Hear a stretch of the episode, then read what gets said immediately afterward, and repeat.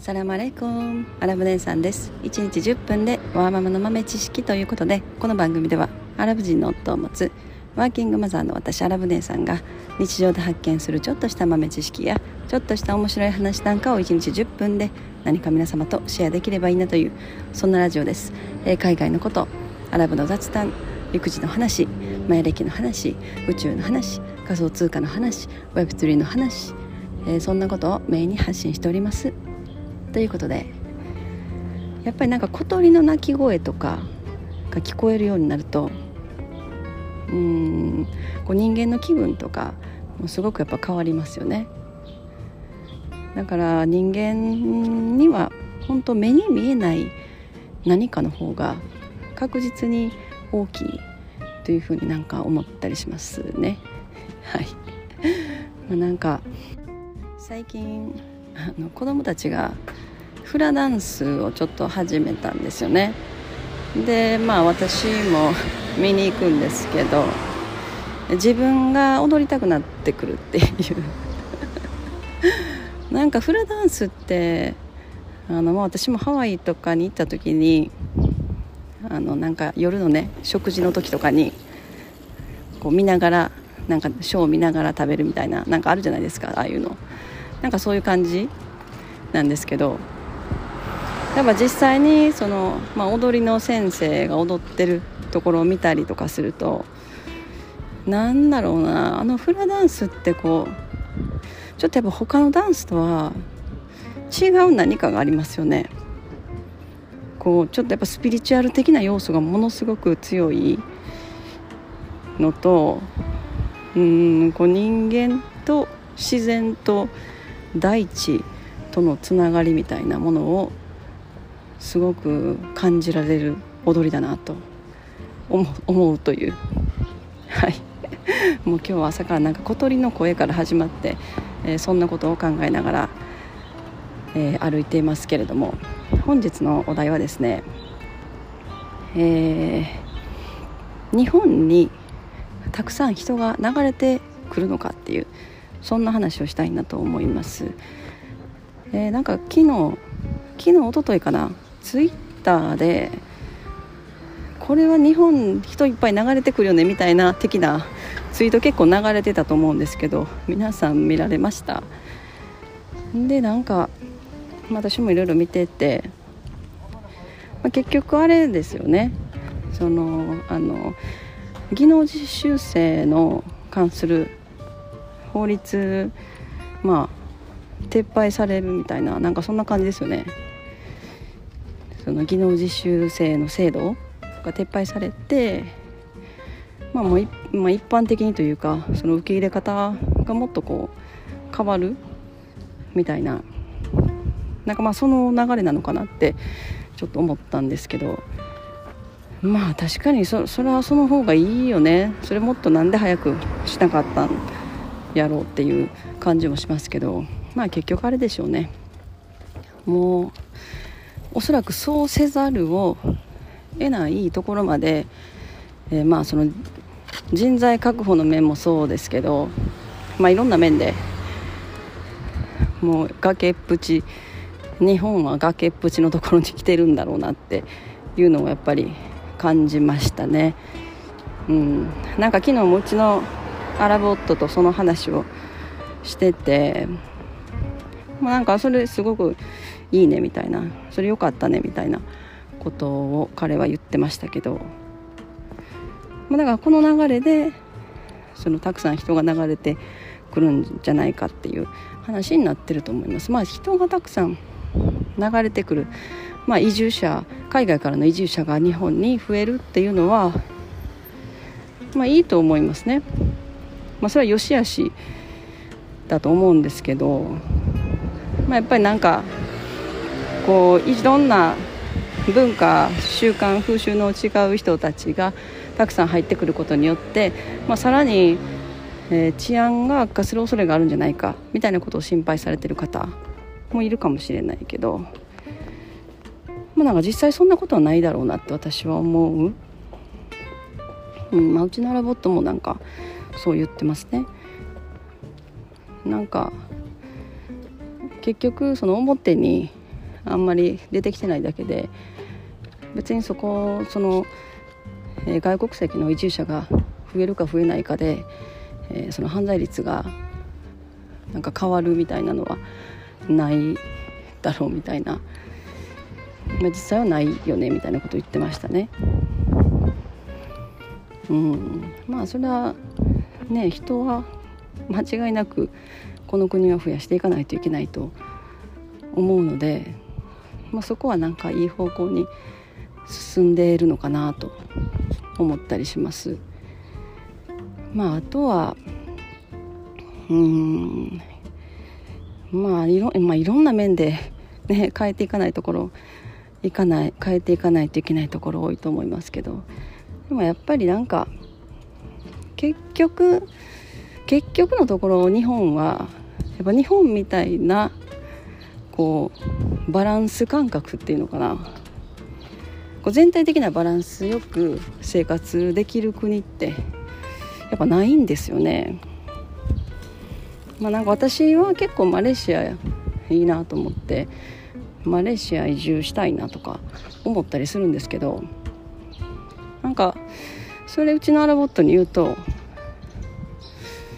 なんか結構、まあ、反対じゃないけど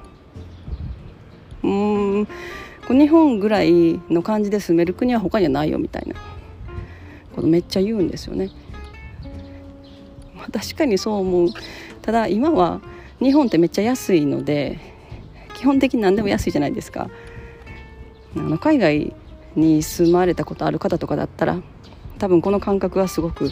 わかると思うんですけど。ありとあらゆるものがとにかく安くてこれだけの価格でこんだけのその質のサービスで全てがその大体時間通りに進んでいくってすごいと思うんですよね。だなんか計画とか立てたり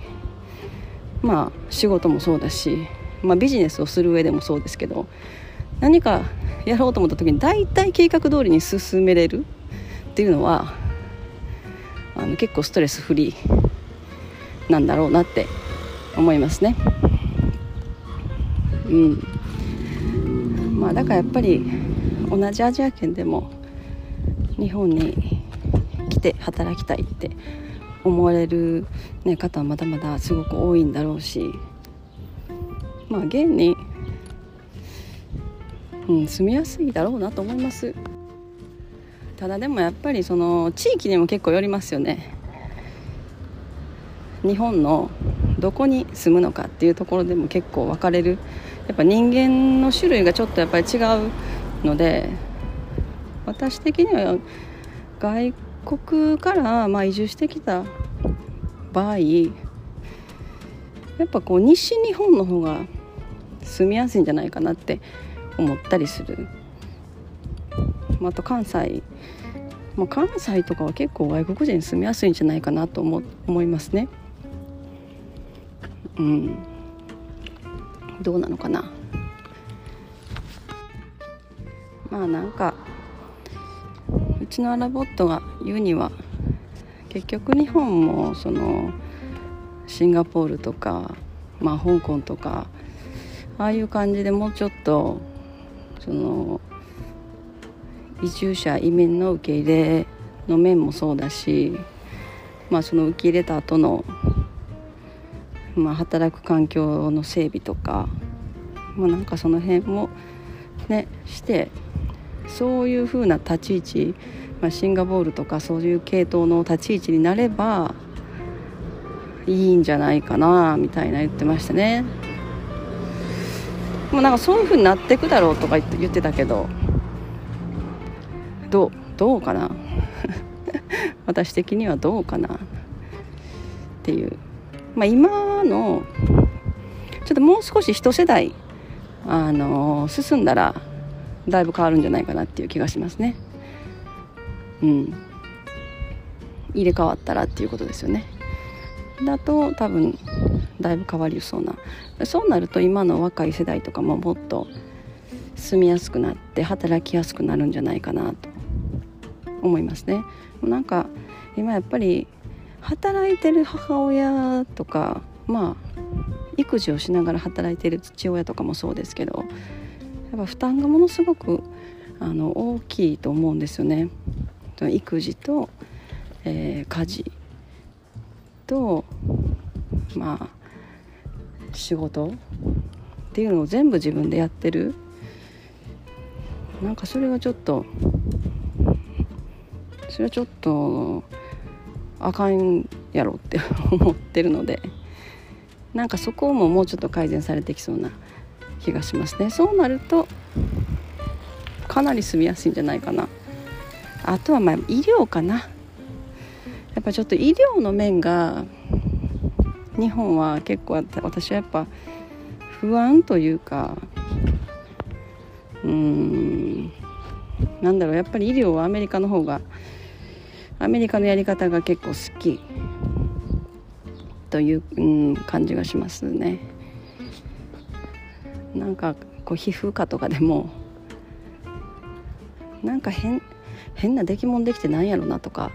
なんかあるじゃないですか。でちょっと体調悪くてこう肩のなんか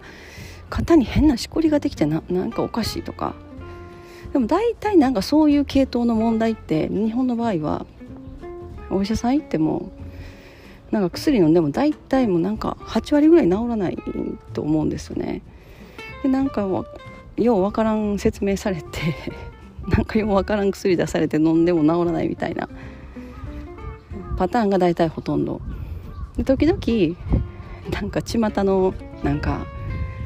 こう噂のお医者さんみたいなのがいてでもみんなが「あそこ行ったら大丈夫」みたいななんかねお母さん方で一緒にあそこ行ったらいいよみたいなあるじゃないですか。でなんかそこ行ったらなんか時々こう治ってびっくりするみたいな。なんかそう、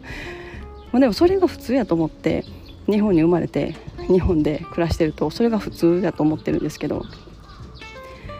アメリカに住んだりするとそれが普通じゃないってことが分かったりするんですよね。なんかもう本当にちっちゃななんかすっごい気になるもうなんか足の親指に足の親指の皮がなんかおかしいとかね。なんか日本やったらもう そんなほっといたら治るでしょうとか。でなんか病院とか行ってもなんか絶対そういうのって治らない。でもアメリカとかだとなんかそほんそんほんとちっちゃなこととかでもなんかちゃんと面倒を見てくれるというか。まあやっぱビジネスですからね。アメリカの場合はお医者さんはもう完全にビジネスなんでやっぱりそれはそうなるだろうなって思いますけど。でもやっぱ薬もらって縫って治るとか飲んで治るとかいう経験はちょっと衝撃衝撃的だったというか。まあなんかだ医療医療の面ももうちょっと日本がこう改革してくれたらこんなに住みやすい国世界中にどこ探してもないっていうぐらい、え素晴らしい場所になると思いますね。まあ、そんなこと言い出したら、えー、もうそんな完璧な 全部揃ってるところなんてなかなかない。うん、だからそういう面で、まあ、バランス、まあ、大体こう平均的に全部が生活する上で、えー、快適快適さがあるっていうのはまあ結構日本はトップレベルだなと思いますね。まあ、だから海外の、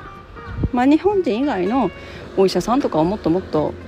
日本で受け入れるっていうような風にしたらいいのかなとか。まあでもそうなると言語の問題が出てくるんだろうな。うん。言語の問題が大きいのか。でも AI が出てきたらそれも解決する。いやでも AI が出てきたら今度逆にそんなに医者の数いらなくなる。っていうふうになるしね。なんか今日延々とこうしょうもない話が続きそうなんで、えー、この辺で終わりにしたいと思います。はい。今日も、えー、最後まで聞いてくださった皆様ありがとうございます。本日も皆様のちょっとした豆知識増えておりますでしょうか？本日も最後までお聴きいただきありがとうございました。それでは皆様インシャーラ人生はなるようになるしなんとかなるということで今日も一日楽しくお過ごしください。それではマッサラーマ